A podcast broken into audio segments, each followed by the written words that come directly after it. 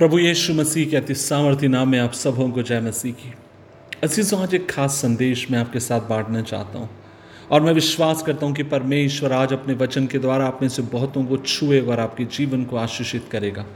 आज के मनन का भाग हमने लिया है नेहमाया की किताब। अध्याय नौ, उसकी छत्तीसवीं आयत, book of Nehemiah, chapter nine, verse thirty six और लिखा है, देख, आजकल हम दास हैं। हाँ इसी देश में दास हैं। जिसे तूने हमारे पूर्वजों को दिया था, कि इसकी उत्तम उपज में से खाएँ, इसी में हम दास हैं। अजीज़ो, यहाँ पर आप और मैं परमेश्वर के महान भक्त और दीन दास नेहम्या को प्रार्थना करते हुए आप और मैं देखते हैं।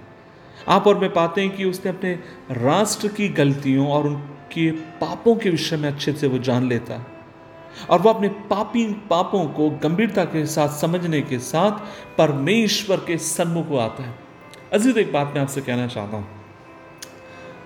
प्रार्थना में एक और चीज़ जो आपके लिए मेरे लिए सबसे बड़ी आशीषित बात होती है, और वो ये है कि जब आप और मैं प्रभु की उपस्थिति में जाते हैं, जब अपनी कमज़ोरियों को उसकी उपस्थिति में हम समझने लग जाते हैं, हम उनको मानना शुरू करते हैं। न जाने ऐसे कितने लोगों को मैं जानता हूँ, या प्रभु की उपस्थिति में हो, प्रार्थना में हो, आत्मा में हो, कितने भी प्रभु के निकट क्यों ना हो, वे कभी भी अपनी गलती को रियलाइज़ नहीं करते। लेकिन मैं आपसे कहूँ जब आप और मैं प्रार्थना में, प्रभु की उपस्थिति में अपनी गलतियों को जब रियलाइज़ करते हैं, उनको मानना शुरू करते हैं, एक बहुत बड़ी विक्ट्री को आप और मैं अपनी प्रार्थनाओं के भीतर देखते हैं। अजीजों, हमें इस बात को हमेशा जानने की ज़रूरत और वो ये है, परमेश्वर कभी भी गलत नहीं होता। अगर गलत कोई होता है तो वो आप और मैं होते हैं। अगर गलती किसी से होती है तो इसका मतलब है, आप और मैं गलती कर रहे होते हैं, और वो गलती तब बड़ी हो जाती है जब आप और मैं अपने आप को परमेश्वर की योजना अर्थात उसकी इच्छा से अपने आप को आप और मैं पहाड़ पाते हैं। इसलिए परमेश्वर की इच्छा को ढूँढने के लिए आप निर्णय करिए। इसलिए अगर आपको लगता है कि परमेश्वर की योजना से आप कहीं ना कहीं दूर होते जा रहे हैं, आप प्रभु से माफ़ी मांगिए, अपनी गलतियों को मानकर परमेश्वर की उपस्थिति में आइए, और उसकी योजनाओं को आप ढूंढना शुरू करिए।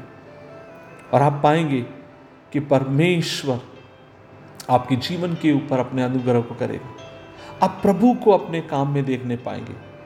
यदि समस्याएँ आए, मुश्किलें आए, इन सब के बीच में आप एक बात पाएँगे और ये कि परमेश्वर आपकी सहायता करेंगे आपको और अधिक अध्यात्म की उस गहराई में ले जाने के लिए, जहाँ पर आप सत्य को जानेंगे। यदि आप उसके प्रति आज्ञाकारिता में जीवन जी रहे तो मुश्किलें तो आएँगी, समस्याएँ तो आएँगी, लेकिन उन सब के बीच में सर्वशक्तिमान परमेश्वर उन ऊंचाइयों पर आपको लेकर जाएगा, जिन ऊंचाइयों के ऊपर ले जाकर वो आपको आशीष देना चाहता है। अजीजों, इसी प्रकार जब आप और मैं प्रार्थना में प्रभु के पास आते हैं, आपको मुझे चाहिए कि अपने जीवन की सारी अशुद्धताओं को प्रभु के सन्मुख रखें। जीवन की सारी गलतियों को उसके सामने रखकर उसे माफ़ी मांगे और कहने पाए कि, प्रभु, मैं कमज़ोर हूँ। मुझे तेरी सहायता की ज़रूरत है। मुझे तेरी मदद की ज़रूरत है। और तब परमेश्वर का आत्मा आपके मेरे उन विचारों को दुरुस्त करता है, उन जगहों पर आपका मेरे मेरे जीवन को बदलता है जहाँ आप और मैं कमज़ोर है।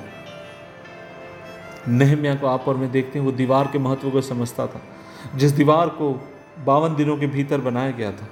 और बहुत सारी वहाँ पर रुकावटें आई। बहुत सारी बातें वहाँ रुकावट का कारण बनी, लेकिन इन सब के बीच में आप और मैं देखते हैं कि नहमाया परमेश्वर के प्रति विश्वास गिरा और वो प्रभु की उपस्थिति में आता। है आज इस सुबह के समय मैं आपसे कहना चाहता हूँ, मेरे भाई, मेरी बहन, जब तू प्रार्थना में प्रभु की उपस्थिति में आए, प्रभु चाहता है तू अपने आप को तोड़, अपनी गलतियों को मान, जहाँ पर तू फिसला है, जहाँ पर तू गिर गया है, फिर से एक और बार उठकर वहाँ से खड़ा हो। ताकि उन बातों को देख सके जिन्हें परमेश्वर तुझे दिखाना चाहता है। आई मिलकर दुआ करें। प्रभु जी, धन्यवाद इस दिन के लिए। और हम दुआ करते हैं। आपका हाथ हम पर हो। आपके लिए जीने के लिए मदद करें। हमें तेरा सेवक बना। यीशु मसीह के नाम से मांगते हैं। आमीन आमीन आमीन।